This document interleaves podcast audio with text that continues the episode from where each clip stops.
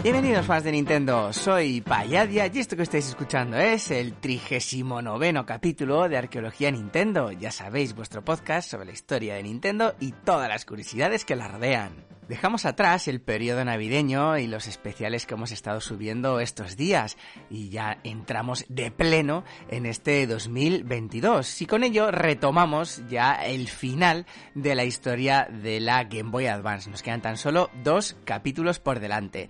El capítulo de hoy va a ser realmente apasionante porque vamos a hablar de un montón de cosas. Vamos a hablar de la mítica Game Boy Advance Micro. Vamos a hablar de otro reproductor bastante raro que tuvo la Game Boy Advance. Vamos a hacer también un repaso bastante frío y un poco polémico del catálogo de la Game Boy Advance. De hecho, más de uno y más de una seguro que me acabéis tirando piedras. Pero bueno, espero que no levantar mucha polémica. Y finalmente terminaremos hablando de 2 grandes juegos que tuvo esta consola, el Advance Wars y el mítico Sonic Advance. Así que venga, abrochaos fuerte los cinturones y acompañadnos en este viaje.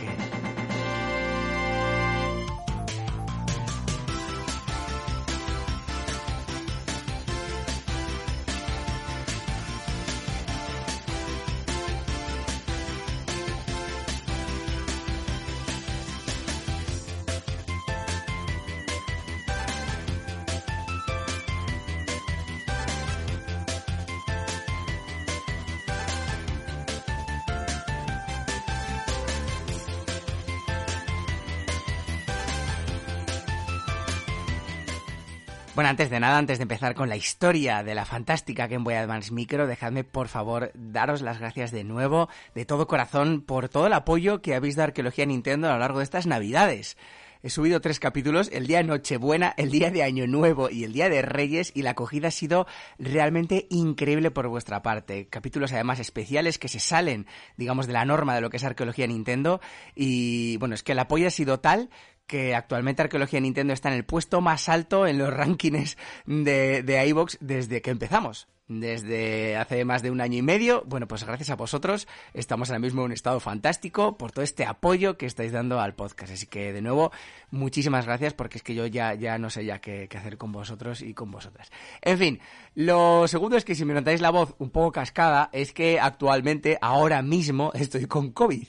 Pero bueno, estoy bastante bien.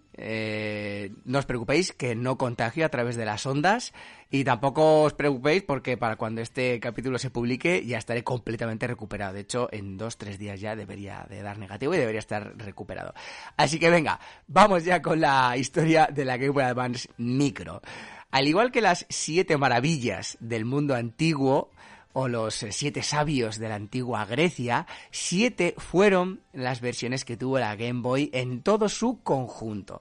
La historia del nombre Game Boy comenzó en el 89 con la Game Boy clásica, continuó en el 96 con la Game Boy Pocket, se hizo la luz en el 98 con la Game Boy Light y llegó el color con la magistral Game Boy Color también en 1998. Evolucionamos y avanzamos en el año 2001 con la Game Boy Advance.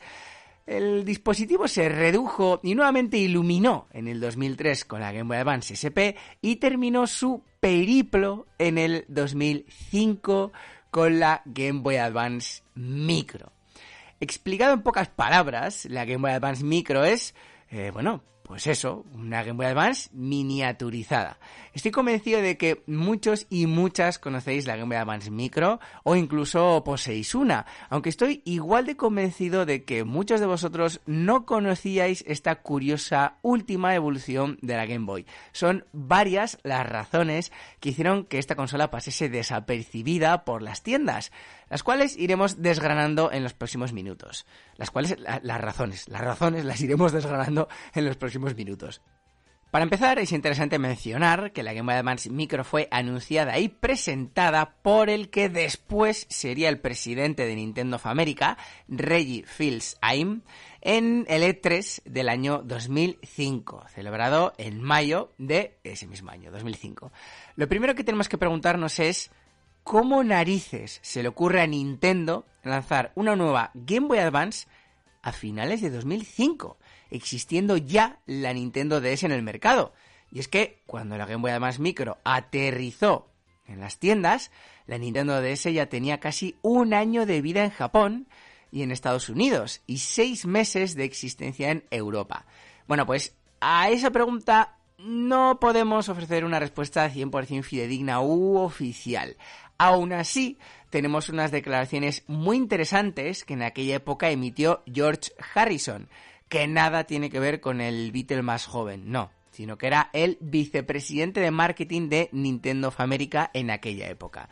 En una entrevista para el medio de comunicación GameSpot, Harrison comentó que Nintendo tiene una filosofía de trabajo muy especial con la línea de las consolas Game Boy. Y voy a citar textualmente lo que dijo. Mientras las consolas sobremesa suelen tener un ciclo de vida de 5 o 6 años y cuando terminamos una ya comenzamos a trabajar en la siguiente, Game Boy es un proceso continuo de invención que analiza todo tipo de ideas. La idea de una pequeña Game Boy surgió hace quizá 2 años. O sea, esto lo hizo en 2005, o sea, en 2003. Y continúo. Y la refinamos hasta el punto en que sentimos que realmente puede tener lugar. Es decir, que es algo similar a lo que comentamos en pasados episodios a raíz de unas declaraciones de Satoru Okada. El hecho de que Nintendo estaba constantemente probando cosas con la Game Boy, intentando buscar nuevas evoluciones de la misma. Y así es como surgió la Game Boy Advance Micro. Harrison ofrece otro comentario que quizá sea clave para entender el porqué de la comercialización de esta consola. Nuevamente cito textualmente. Es una consola más centrada en su aspecto físico y tal vez sea más apropiada para jugadores más casual. Es decir, que la Game Boy Advance Micro no fue desarrollada para ofrecer una mejor experiencia al jugador u ofrecerle funcionalidades nuevas.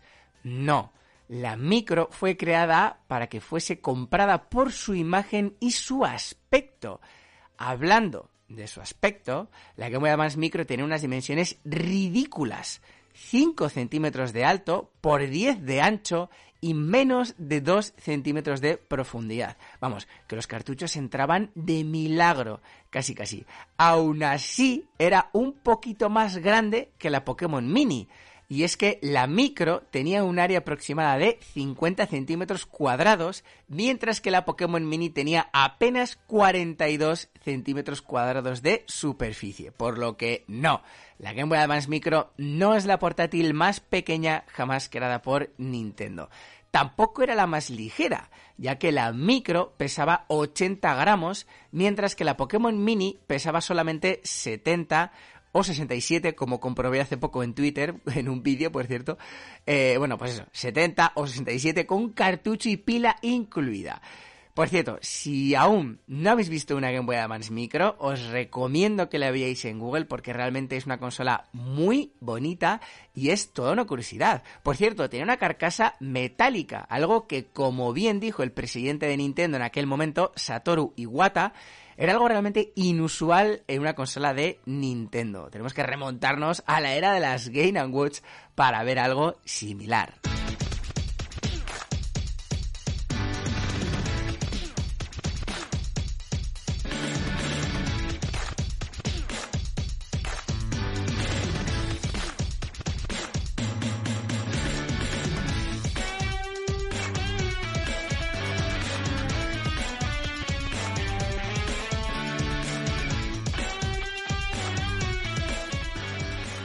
La Game Boy Advance Micro, que tuvo el nombre en clave de Oxy, tiene sus ventajas. Es muy ligera, pequeñita, tiene una pantalla de gran calidad con iluminación trasera, tiene incluso una ruleta para poder regular la intensidad de la luz, los componentes son de gran calidad y tiene jack para los auriculares, no como la SP.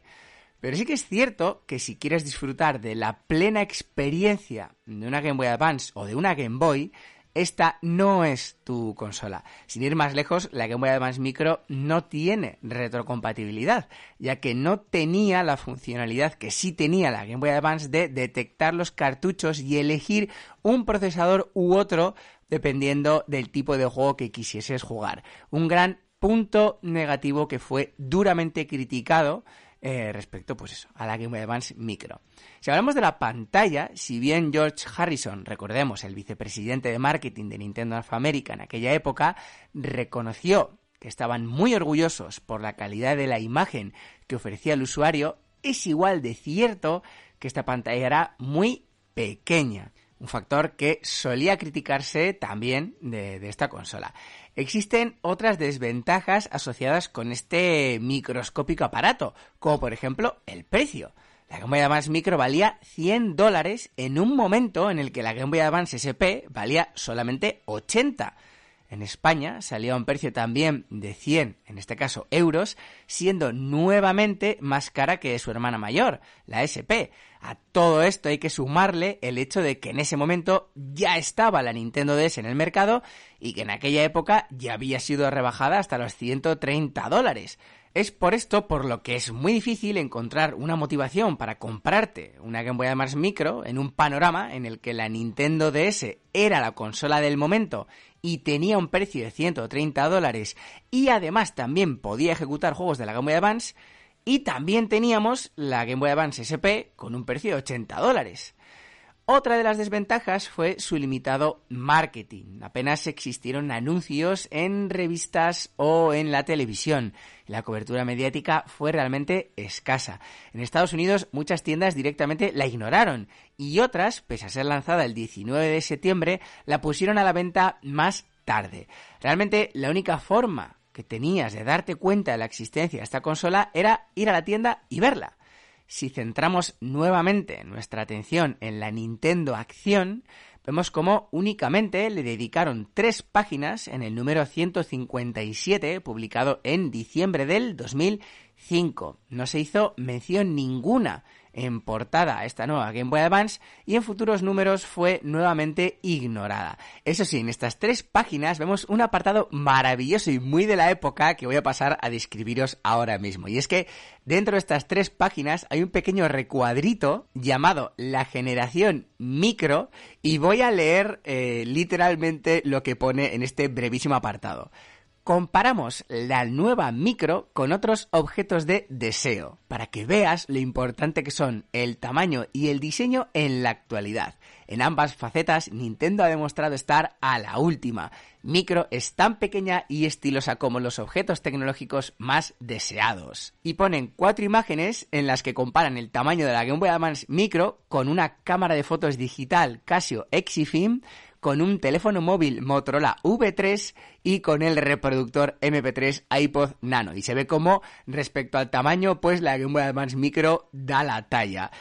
Me parece, de verdad, o sea, un apartado o un reportaje muy de la época y súper curioso. Finalmente, la Game Boy Advance Micro tan solo vendió 2,5 millones de unidades. Que, bueno, viendo el contexto histórico en el que fue lanzada, la escasa campaña de marketing que la acompañó y el poco apoyo por parte de la prensa especializada que tuvo, no sé, a mí me parecen muy buenas cifras, aunque el mismísimo Satoru Iwata hizo unas declaraciones en las que admitió que no cumplió con las expectativas de Nintendo.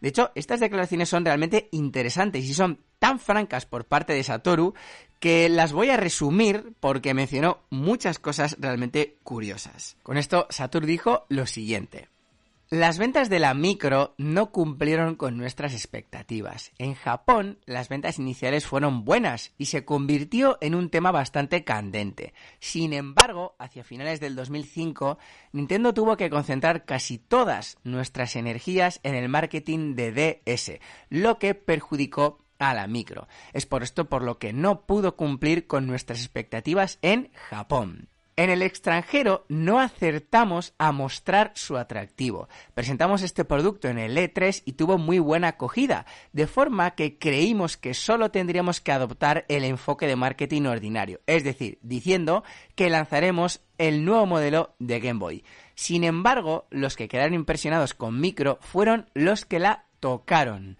por lo que los consumidores reales tuvieron que evaluar la Game Boy Advance Micro sin tocarla. Al final, no se consiguió explicar a los consumidores su valor. Independientemente del hardware del que hablemos, el negocio de las plataformas es el negocio del impulso. Si no logramos generar un impulso inicial, tendremos tiempos difíciles. Tenemos que aprender la lección de que sobreestimamos el potencial de éxito de la micro.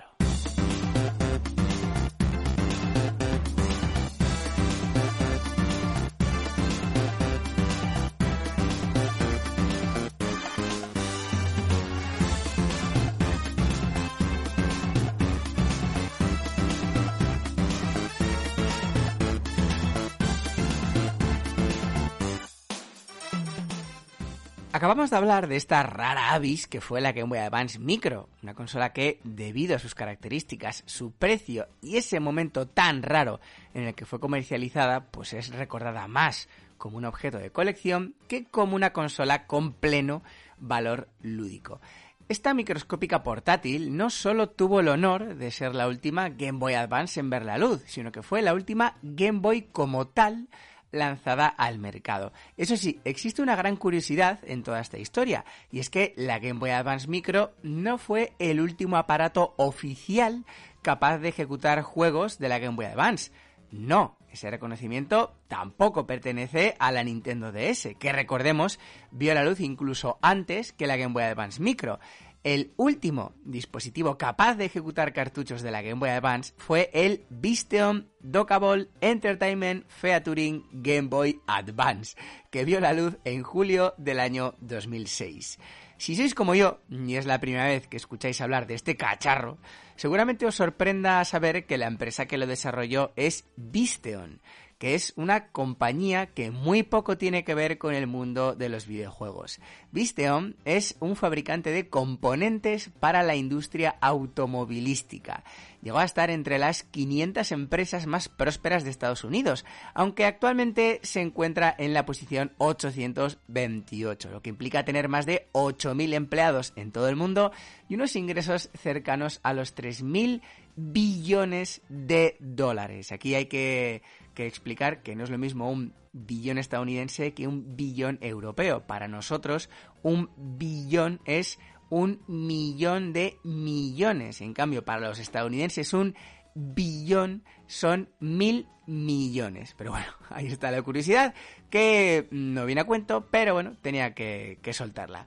El caso es que en el año 2006, Visteon llegó a un acuerdo con Nintendo para desarrollar y comercializar un aparato realmente curioso, el ya mencionado Visteon Dockable Entertainment Featuring Game Boy Advance. En esencia, y descrito de una forma rápida, este dispositivo consistía en un DVD portátil, el cual tenía una ranura detrás de la pantalla para poder insertar cartuchos de la Game Boy Advance, y estaba orientado a ser empleado en automóviles. De hecho, este aparato no llegó a ser vendido al público, sino que Visteon lo vendía directamente a los concesionarios de automóviles junto a un soporte para poder meter el dispositivo y poder acoplarlo en el techo del interior del coche. De esta forma, los concesionarios vendían el Visteon Dockable Entertainment como un añadido más en ciertos coches, sobre todo los de la marca BMW y Nissan. Por si os lo preguntáis, Visteon fijó el precio de este DVD portátil con funciones de videoconsola en $1.300, casi nada. Por lo que quienes quisieran desinstalarlo de su coche y usarlo en casa, pues tendrían una carísima Game Boy Advance de sobremesa. Eso sí, con funciones de DVD portátil también. Para poder jugar a los juegos en tu coche, el aparato incluía un mando inalámbrico que tenía 3 botones en la parte frontal y 2 gatillos en la parte trasera.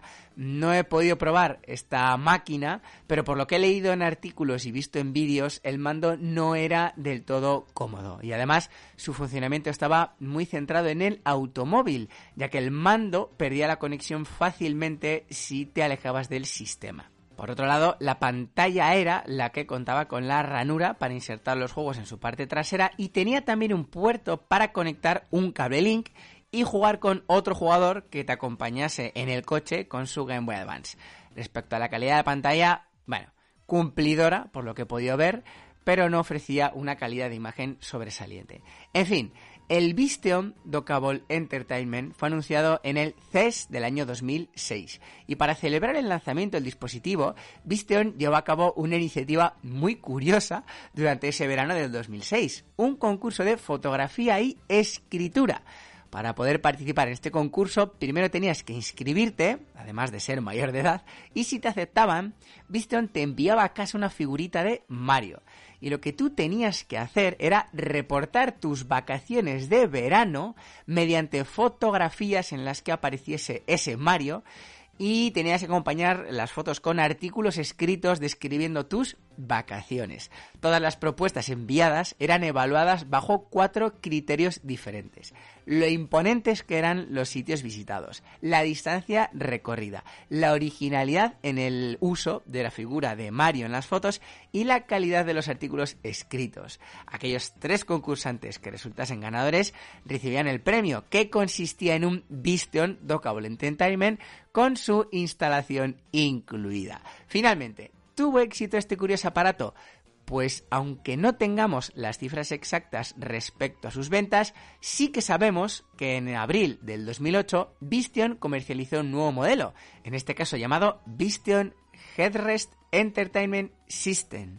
En este caso era un aparato mucho más pequeño y que podía insertarse en los reposacabezas de los coches. Este nuevo sistema se vendía por ni más ni menos que $1,700 con la instalación incluida. Este modelo también fue presentado en el CES, en este caso del año 2008, y también contaba con una versión sin la funcionalidad que permitía ejecutar juegos de la Game Boy Advance, el cual costaba $200 menos. Es más, Visteon trató de crear dispositivos similares con la Nintendo DS y con la Wii, aunque nunca se llegaron a materializar. Todo esto hace pensar que, bueno, relativo éxito sí que tuvo que tener este curioso dispositivo.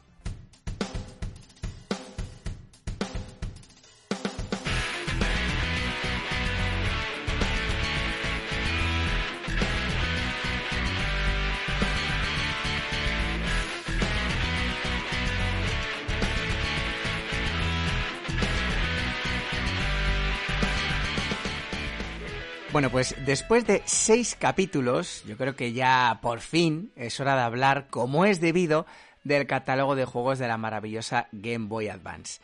Aquí tengo que aclarar, antes que nada, que en Arqueología Nintendo me encanta analizar los datos tal y como son. Aunque en ocasiones sea un tanto frío, bueno, pues muchas veces los datos bien analizados pueden descubrirnos hechos que hasta ahora no conocíamos. Como he dicho, en los siguientes minutos voy a hacer un frío análisis de datos que todos y todas tenemos accesibles a día de hoy. Y las conclusiones que extraiga de aquí no van a estar guiadas por mi opinión personal. Vale, ¿y por qué digo esto? Bueno, pues porque no quiero que me tachéis de hereje.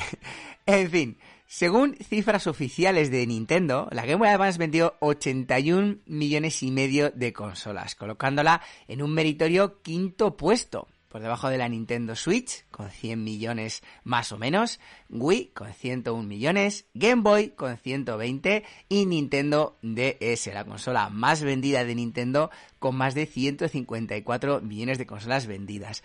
Es muy curioso que de las 4 consolas que tiene por encima, 3 de ellas son portátiles, o bueno, 2+1, considerando la Switch como consola híbrida. Esto quiere decir que en el mundo portátil, tan solo la Nintendo 3DS con 76 millones vendió menos que la Game Boy Advance.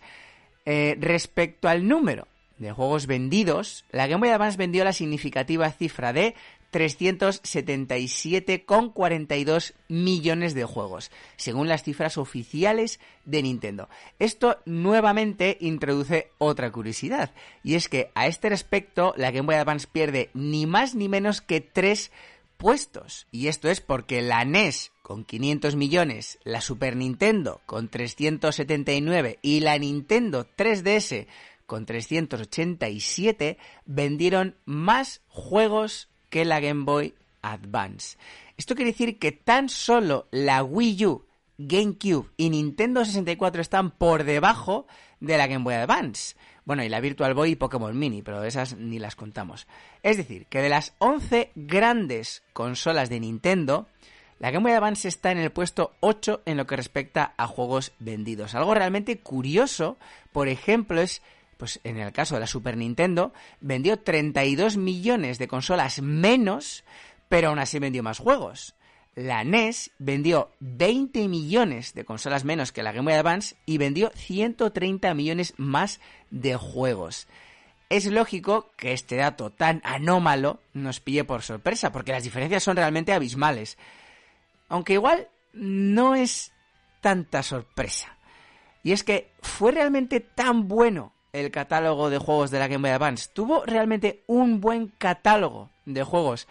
Nuevamente, antes de que me tachéis de hereje, soy plenamente consciente de que el catálogo es magnífico.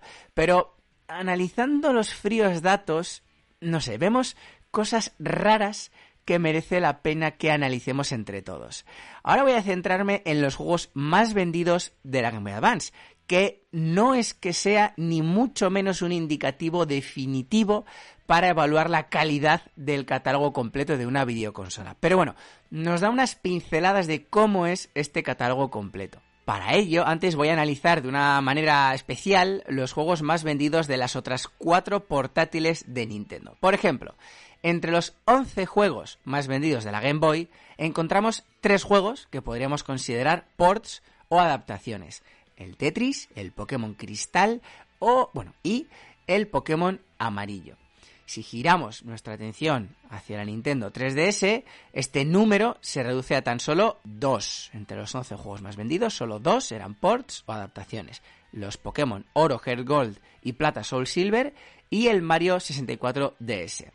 El número de ports o remakes que encontramos entre los 11 juegos más vendidos de la Nintendo 3DS es de 2. Los Pokémon Omega Rubí y Zafiro Alfa y los Pokémon Ultra Sol y Ultra Luna. Y finalmente, si analizamos los 11 juegos más vendidos de Nintendo Switch, el número de ports o remakes es de 3. El Mario Kart Deluxe, que de hecho es el juego más vendido de Switch, con 37 millones...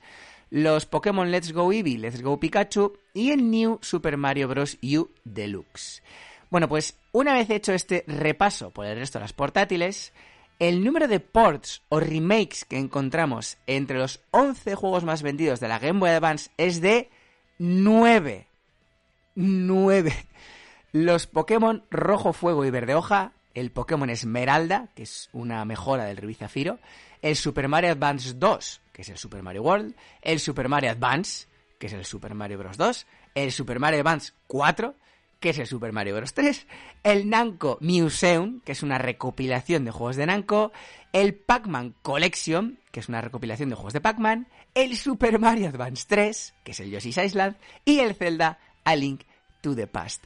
Tan solo encontramos los Pokémon Rubí y Zafiro, que de hecho son los más vendidos con 16 millones, y el Mario Kart Super Circuit como juegos originales dentro de este top. 9 de los 11 juegos más vendidos. Un número realmente increíble y que dice mucho del catálogo de juegos de la Game Boy Advance. Y es que fue una consola en la que abundaron los remakes y los ports, sobre todo de Super Nintendo. Nada que reprochar. Y es que, como ya descubrimos en nuestro 35º capítulo, Masahiko Ohta, diseñador interno de la consola, dijo aproximadamente medio año antes de que la Game Boy Advance viese la luz que iba a ser una consola en la que los ports iban a proliferar. Así que nada que reprochar. Me gustaría reiterar nuevamente que con esto no quiero decir en absoluto que el catálogo de Game Boy Advance sea malo, porque no lo es, de hecho es realmente bueno. Tampoco estoy cargando contra los ports o los remakes en absoluto, me parecen una muy buena opción para que jugadores puedan disfrutar de juegos que previamente no hayan podido probar. Es más, como ya he dicho antes, no hay nada que reprochar a Nintendo, ya que era algo que tenía claro desde incluso antes de lanzar la consola. Eso sí, puede que este catálogo tan centrado en ports y remakes sea la explicación de por qué esta consola vendió menos juegos que la gran mayoría de sus compañeras nintenderas. Puede que los jugadores más fieles a Nintendo disfrutasen de un número menor de juegos en la Game Boy Advance y principalmente pues porque todo aquel que tuvo la NES o la Super Nintendo, en algunos casos la Game Boy Color, pues ya pudo disfrutar de muchos de los juegos que la consola lanzó en su momento. Y seguramente esos ports o remakes pues no le resultasen tan atractivos. Todo esto hace que, por ejemplo, la Game Boy Advance sea la única consola de Nintendo, quitando la Virtual Boy, que no cuenta con un Super Mario original. Nuevamente, una auténtica anomalía. Aunque bueno, como ya he reiterado, la Game Boy Advance tuvo un gran catálogo de juegos, no me voy a repetir más. Y podemos encontrar joyas como los ya citados Pokémon Rubí y Zafiro, Mario Kart Super Circuit, Wario Land 4, Zelda Minish Cap, Mario & Luigi Superstar Saga Golden Sun, Final Fantasy Tactics Advance, Sonic Advance, Advance Wars, Mario vs Donkey Kong, F-Zero, los Castlevania, el Metroid Fusion y un largo etcétera. Y en fin, para terminar este capítulo de hoy, vamos a hablar de dos de esos juegos que hicieron grande a nuestra querida Game Boy Advance. En el siguiente capítulo de Arqueología Nintendo hablaremos de más cosas de la Game Boy Advance y hablaremos de otros dos grandes juegos. En este caso, hoy hablaremos del Advance Wars y del Sonic Advance. Empecemos por el primero de ellos, el magnífico Advance Wars.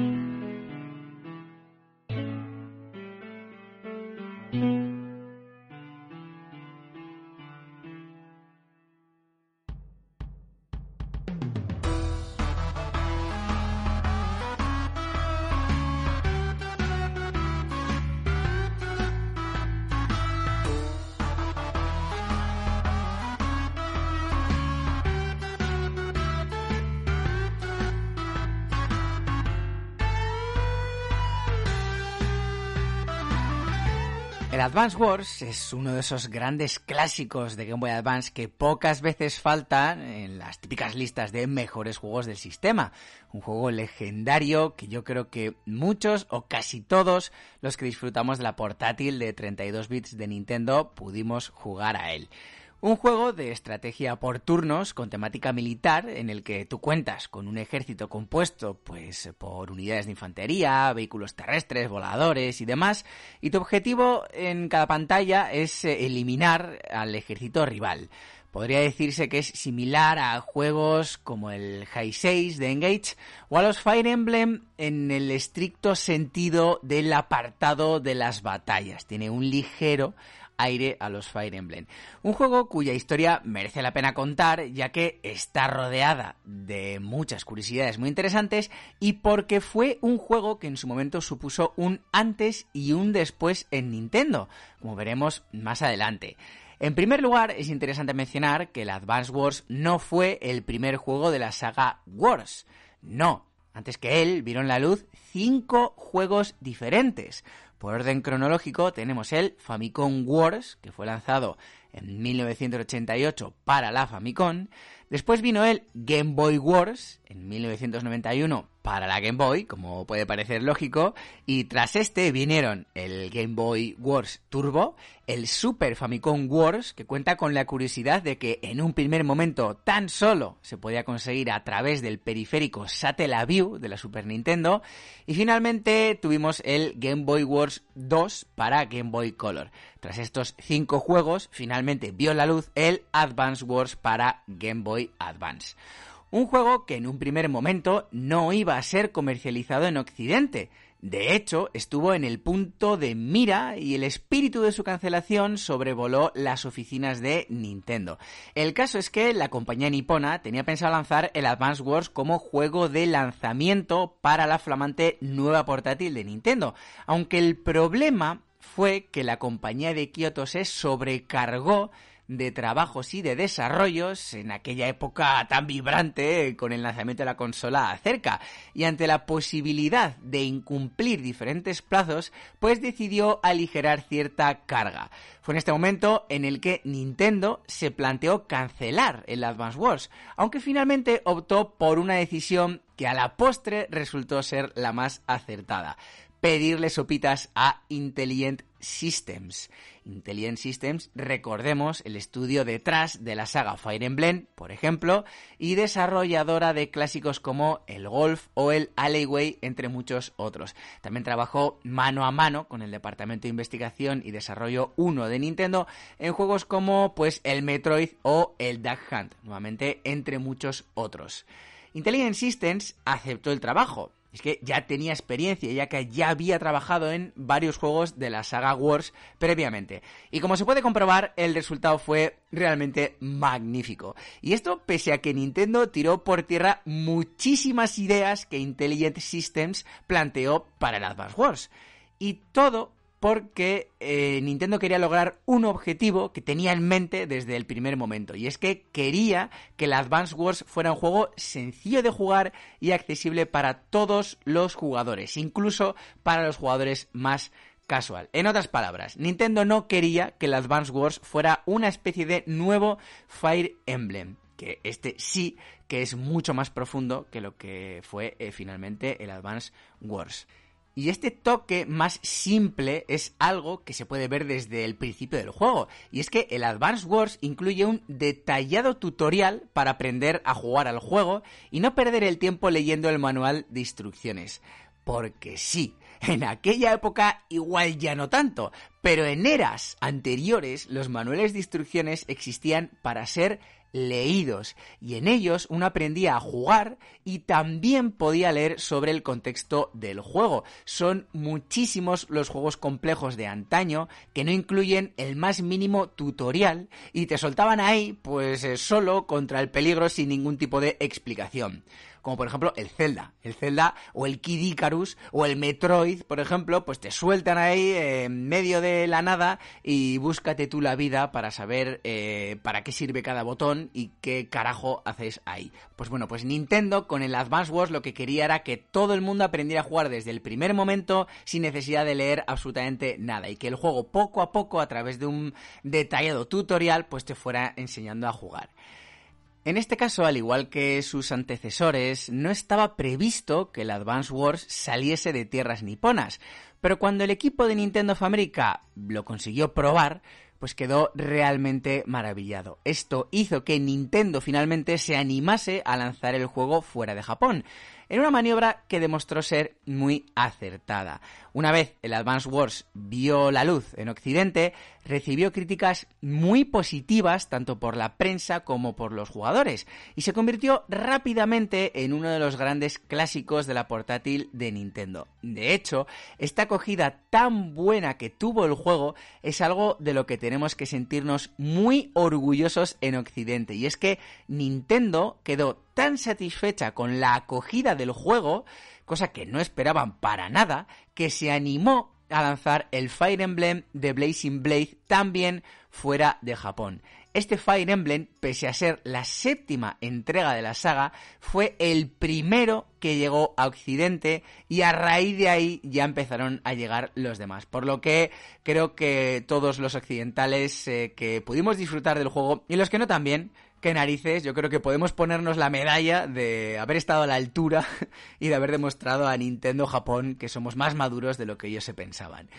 Kentaro Nishimura, diseñador del Advance Wars, admitió que el éxito que tuvo el Advance Wars en Occidente hizo que cambiasen la forma de pensar que tenían sobre el público occidental y que fue clave para que la saga Fire Emblem volase fuera del país del sol naciente. Lo más curioso es que no era la primera vez que la saga Fire Emblem se veía beneficiada por la saga Wars, y es que el primero de los juegos de Fire Emblem usa el mismo motor que el primer Famicom Wars. Esto ya es una curiosidad ya igual demasiado profunda, pero bueno, ahí está. Otra de las grandes curiosidades de este juego es que, aunque es un juego clásico, uno de los mejores valorados del sistema, uno de los estándares de la Game Boy Advance, y aunque Nintendo terminó muy satisfecha con su acogida, pues resulta que no superó el 1,000,000 de ventas, encontrándose realmente hundido en la lista de juegos más vendidos de la consola. Serán varias las razones que justifiquen este número de ventas, pero probablemente la razón principal sea la más paradójica de todas, y es que si bien inicialmente el lanzamiento del Advance Wars fuera de Japón no estaba planificado, pues lo cierto es que el juego nunca vio la luz en Japón. Es decir, que después de todo, el Advance Wars como tal, como juego unitario, es exclusivo de Occidente. Toma ya. En este caso son dos las razones que suelen espetarse para explicar que el juego fuera cancelado en Japón. La primera de ellas es el timing, y es que el lanzamiento del Advance Wars en Estados Unidos aconteció el 10 de septiembre del 2001, un día antes del atentado de las Torres Gemelas en Estados Unidos. El caso es que el lanzamiento del Advance Wars en Japón estaba previsto para el 12 de octubre, un mes después, solamente después del atentado. Y suele decirse que, bueno, pues que tuvo que ver. A mí realmente yo no consigo ver la relación entre estos dos hechos, entre el atentado del 11 de septiembre y el lanzamiento del Advance Wars el 12 de octubre en Japón. Bueno, yo no termino de ver la relación, pero bueno, es una de las razones que se suele dar para justificar por qué no salió el juego en Japón. Hay una segunda razón que a mí es la que más me convence, y es que en el país nipón, en aquella época, en septiembre-octubre del año 2001, acababa de ver la luz el Game Boy Wars 3 de Game Boy Color, y Nintendo prefirió no hacer sombra a este último, al Game Boy Wars 3 de Game Boy Color, optando por la cancelación final del Advance Wars en Japón. A mí esta razón me parece mucho menos rebuscada que la del 11S. Esta cancelación de rebote hizo que la secuela, el Advance Wars 2 Black Hole Racing, también fuese cancelado en Japón. Aún así, esto no quita que los japoneses no pudiesen finalmente disfrutar de ambos juegos. Y es que en noviembre del 2004, un año después del estreno del Advance Wars 2, vio la luz en Japón el Advance Wars 1+2, que incluía ambos juegos. Y dicho esto, dejemos ya de lado el mítico Advance Wars y centrémonos en otro de los grandes clásicos que hizo grande la portátil de 32 bits de Nintendo. Hablemos del Sonic Advance.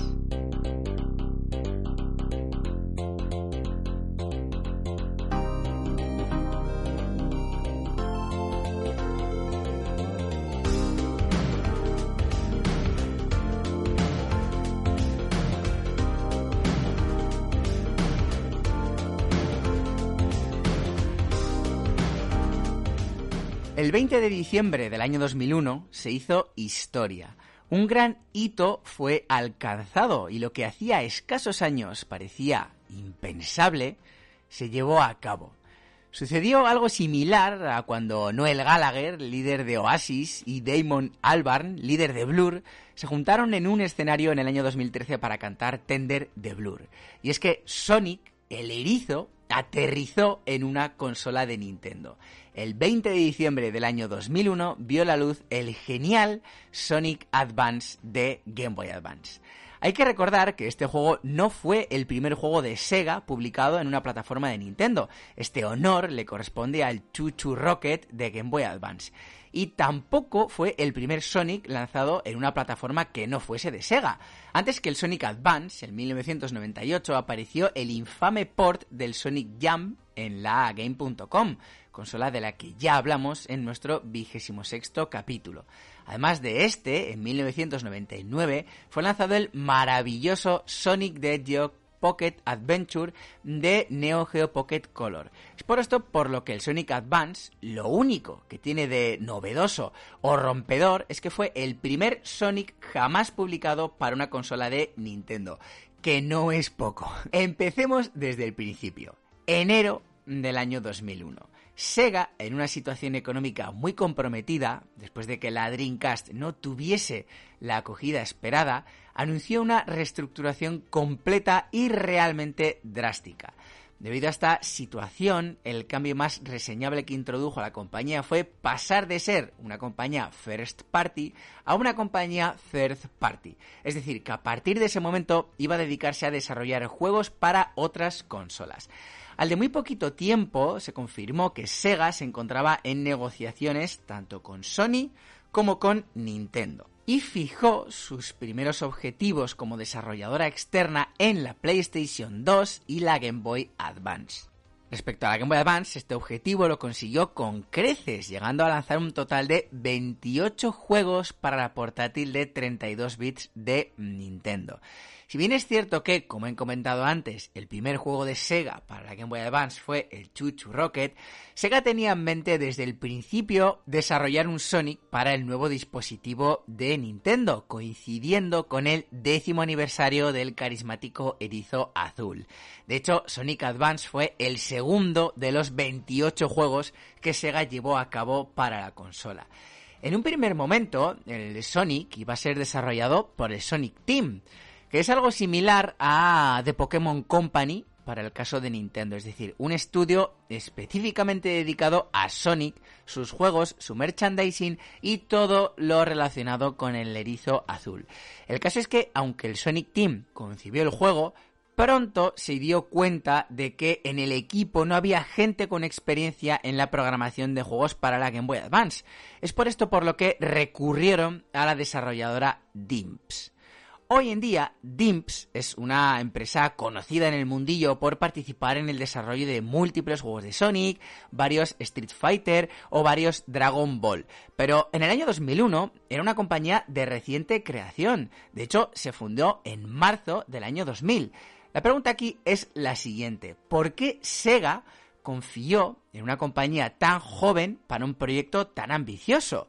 Pues la razón es porque Dimps fue fundada por antiguos empleados tanto de SNK como de Capcom, entre los cuales se encontraban muchos de los que participaron en el desarrollo del magnífico Sonic the Hedgehog Pocket Adventure de Neo Geo Pocket Color. De hecho, Dimps fue fundada por Takashi Nishiyama e Hiroshi Matsumoto, los cuales participaron en este Sonic the Hedgehog Pocket Adventure. Y entre otros méritos, son los creadores del primer Street Fighter. Casi nada.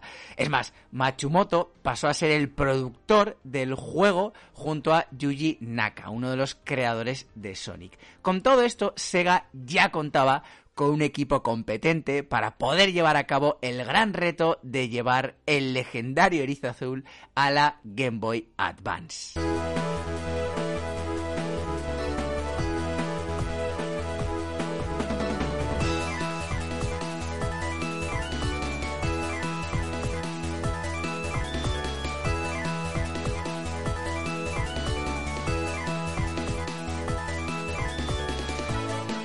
Sobre el desarrollo y la concepción del propio juego conocemos varios detalles interesantes, los cuales fueron expuestos por el mismo Yuji Naka.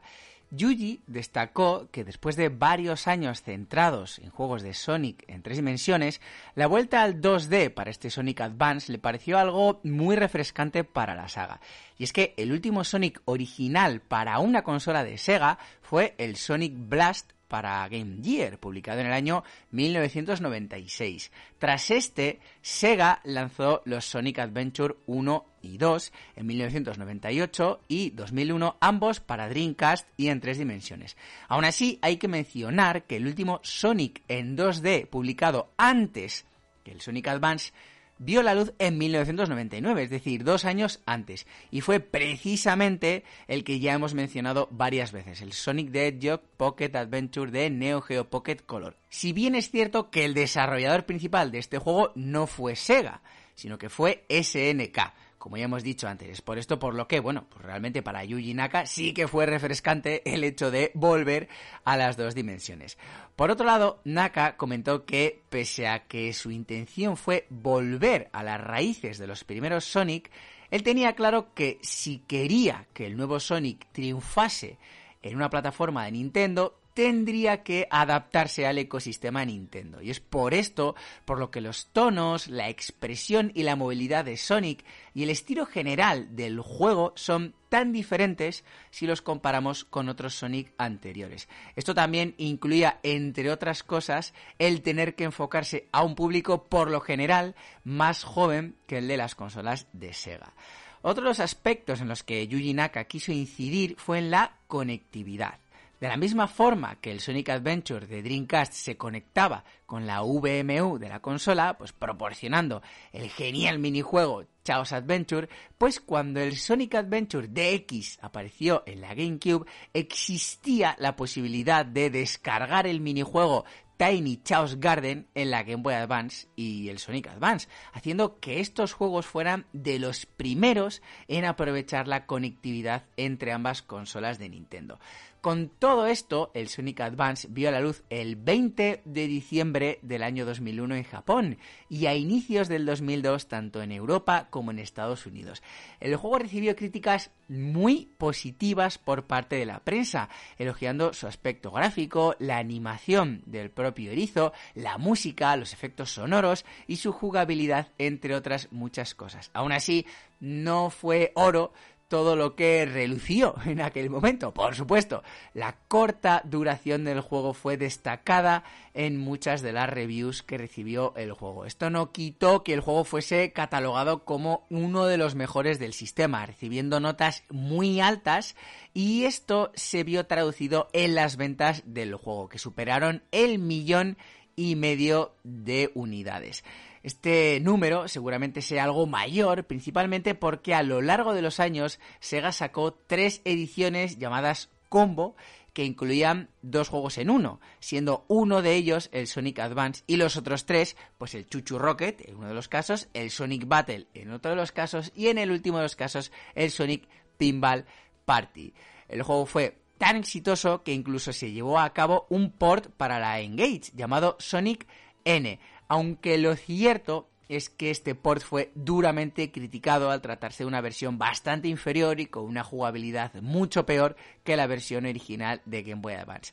Por otro lado, en Game Boy Advance se llegaron a lanzar 2 secuelas, el Sonic Advance 2 y el Sonic Advance 3, los cuales también fueron desarrollados por Dims y el Sonic Team, aunque no llegaron a alcanzar el éxito comercial del mítico y legendario Sonic Advance.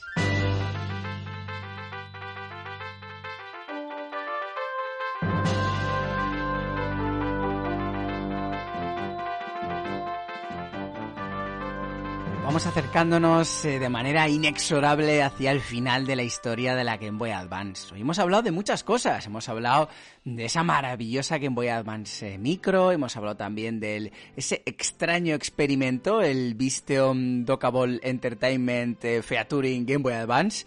Y bueno, hemos hablado también brevemente, hemos analizado de forma un poco fría, eso sí, el catálogo de juegos de la Game Boy Advance y hemos terminado hablando de 2 legendarios juegos, el Advance Wars y el Sonic Advance.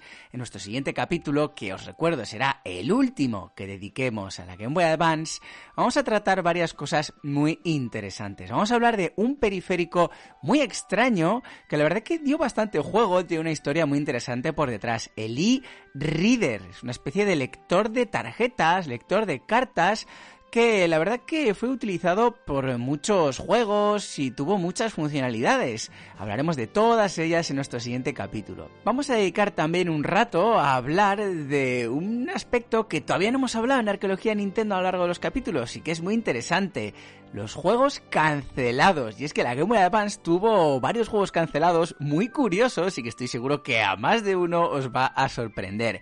Y bueno, terminaremos con la historia de la Game Boy Advance como no podría ser de otra forma, hablando de 2 de sus juegos más legendarios, el Golden Sun y el Zelda Minish Cap. Va a ser un final apoteósico, como podéis ver, ya que no es moco de pavo hablar del Minish Cap y del Golden Sun en el mismo capítulo, así que yo creo que merece la pena escucharlo. Así que nada, os espero en 15 días en esta antesala de lo que vendrá después, que ya sabéis que después del capítulo siguiente, es decir, dentro de un mes, empezaremos ya por fin con la Super Famicom, o lo que es lo mismo, con la Super Nintendo. Pero bueno, antes hay que cerrar el telón de la maravillosa Game Boy Advance. Así que, como he dicho, os espero a todos y a todas en 15 días en Arqueología Nintendo.